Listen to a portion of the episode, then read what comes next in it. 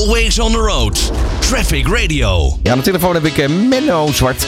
Eh, ja, lucht, eh, lucht echt expert, hè, toch? Luchtvaartexpert. dat zal nooit met mezelf wel hoor. Dat, dat weet je wel, toch? Ja, wel. Ja. Ik weet er wel iets van. Een soort, soort privé-detective. Jij kijkt wie er de Oh, lucht ja, in gaat. ook wel eens wat op, ja. Heb je, heb je Marco Borsato ook eh, zien vliegen of niet? Nee, jij heeft geen private jet. Eh, misschien heb je die, die van Nicky geleend. Je moet even kijken hoe dat zit. Hey, eh, wa- waar we even over bellen is over vliegtuigen die straks de lucht ingaan op frituurvet. Het is toch al een beetje bezig eigenlijk, of niet? Ja, het is al heel lang bezig. Ik heb het even opgezocht. Camille Eurlings, ken je hem nog? Dat die baas was van Ja, KLM. dat is die man die zou een hele mooie Ja. tunnel aanleggen op de A10. Dat is niet doorgegaan. Ja, precies. En is in die man, 2011 had hij het al over vliegen op frituurvet. Dus het idee is al heel oud. En wat nu nieuw is, is dat de Europese Commissie en dat eigenlijk nu het Europees Parlement... die wil ehm, ja, nog meer eisen gaan stellen dat het sneller eh, percentage wordt bijgemengd eh, bij je gewone kerosine. Dat het sneller gaat dan de Commissie wil. Dat is eigenlijk eh, nu het nieuws. En het parlement wil gewoon gas geven eigenlijk letterlijk en figuurlijk met die bio eh Ja, dus, dus algen, houtafval. Ja, van alles. eh, frituurvet. En, eh, maar je kan er ook dingen die ze weer niet zo leuk vinden. Je kan er ook voedergewassen, levensmiddelen, bijproduct van palmolie. Maar ja, dat willen ze allemaal niet. Want dat is natuurlijk weer ook tegen het milieu. Dus het is ook nog heel selectief eigenlijk. Dus frituurvet van de McDonald's, dat zal altijd wel mogen, denk ik. Oké, heel goed. Nou, dat, daar is genoeg eh, voorraad van. En ko- Nou kerosine? ja en nee, hè, want het is heel duur. Oh. Kijk, het wordt, het, die biokerosine is stervensduur. Want anders zouden ze er nu al in klappen. Nee, oké, maar, maar, maar laten we zo eens even bij de basis beginnen. Kerosine. Ja. Wat, waar Ja. bestaat dat uit? Ik bedoel, komt het, komt het ook uit, eh, uit Saoedi-Arabië, die landen?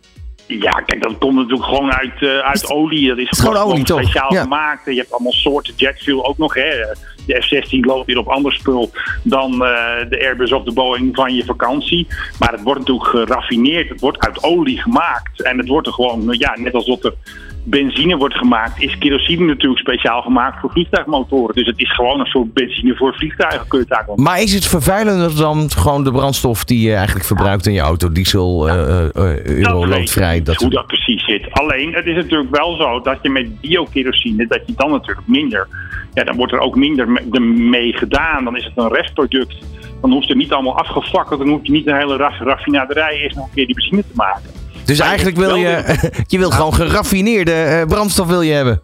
Eigenlijk wel, alleen je hebt wel weer een, een, een raffinaderij nodig om ook weer die biokerosine te maken. Dus Ja. dat is ook best moeilijk. Eh, Er zou er eentje komen bij Delfzijl, daar zijn ze al heel lang mee bezig, maar het wordt nu vanwege de stikstof uitgesteld, u kent het wel. Dus het, het is nog niet heel veel ehm, beschikbaar, die biokerosine. Iedereen wil het hebben, maar het is heel duur en er is maar heel weinig van. Ja. De Europese commissie, commissie heeft nu eigenlijk gesteld van vanaf 2025 moet zo'n 2% alternatieve brandstof worden bijgemengd. Oplopend naar 37% in 2040. Jij zegt eigenlijk al, dit is veel te ambitieus. Eigenlijk wel. En het heeft ook nog een prijskaartje. Kijk, er kan een stroming komen dat kaartjes duur, dat de tickets duurder worden, dat er misschien accijns komt, dat er misschien BTW erbij komt. Weet je wel, dat kan natuurlijk allemaal. Dat is nu nog niet zo. Nu is het een vliegtax van 7 euro, maar straks kan daar ook weer druk op komen te staan. Als de samenleving zegt we willen dit ervoor betalen, dan zou het eventueel kunnen. Maar ik zie ook een probleem dat die voorraden, als ze 40% willen bijmengen, dat is er niet nu. Dat, die eh raffinaderijen moet je dan nu meteen gaan bouwen. Dat, dat, Ja. dat haal je En eigenlijk zeg je, er moet de McDonald's nog meer gaan frituren. Ja, ook nog een keer. Want het is ook niet zo dat het allemaal onbeperkt, hè, dat die rest, eh, dat het allemaal onbeperkt eh, maar is. Weet je, er is natuurlijk maar zoveel restolie, maar zoveel restafval. Er is natuurlijk maar zoveel eh, frituurolie. Dat is niet on- onbeperkt ook aanwezig. We gaan inderdaad niet allemaal eh, extra friet eten. Ehm, ja, dan toch de vraag, want dat, dat is dan toch een beetje eh, hè, de- waar, waar we allemaal mee zitten. Ergens weten we Ja. natuurlijk, hè, we hebben dat, dat CO2-probleem in Nederland natuurlijk. Ja, hè. De, boeren komen flink op opstand. Ik, eh, Ja. Het weekend heb ik eh, zeg maar Oost-Nederland doorkruist. Ik zag overal vlaggen, iedere brug, noem maar op. En dan zie je dat er naast hè, de landbouw en de, de veeteelt natuurlijk nog een aantal grote vervuilers zijn, waaronder dus Schiphol. Ja. Ehm, ja, hoe, hoe, hoe kijk jij daarnaar eigenlijk, naar die verhoudingen allemaal? Nou ja, dat is ook best lastig. Want kijk, iedereen wil ook weer vliegen. Hè. Je wil ook op vakantie. Je Ja, uitkomt ja, ook precies. met een duur vrachtvliegtuig die heel veel vervuilt vaak. Hè. Die vrachtvliegtuigen zijn vaak wat ouder dan de nieuwe Dreamliners. Er zit ook nog heel veel verschil in toestellen die al vliegen in hoeveel vervuiling ze hebben. Dan heb je ook nog het geluidsaspect natuurlijk, maar dat gaat niet over jouw onderwerp. Maar je hebt ook natuurlijk nog een, eh, een, een geluidskwestie.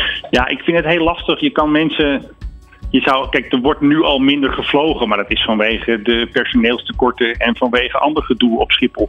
Dat is nog niets vanwege de vervuiling. Dus hoe kijk ik ernaar? Kijk, zolang we willen vliegen, ehm, zijn er vliegtuigen, zolang we staal willen hebben, is het Tata Steel. Het is ook gewoon een resultaat van onze beschaving, van onze samenleving, wat wij willen.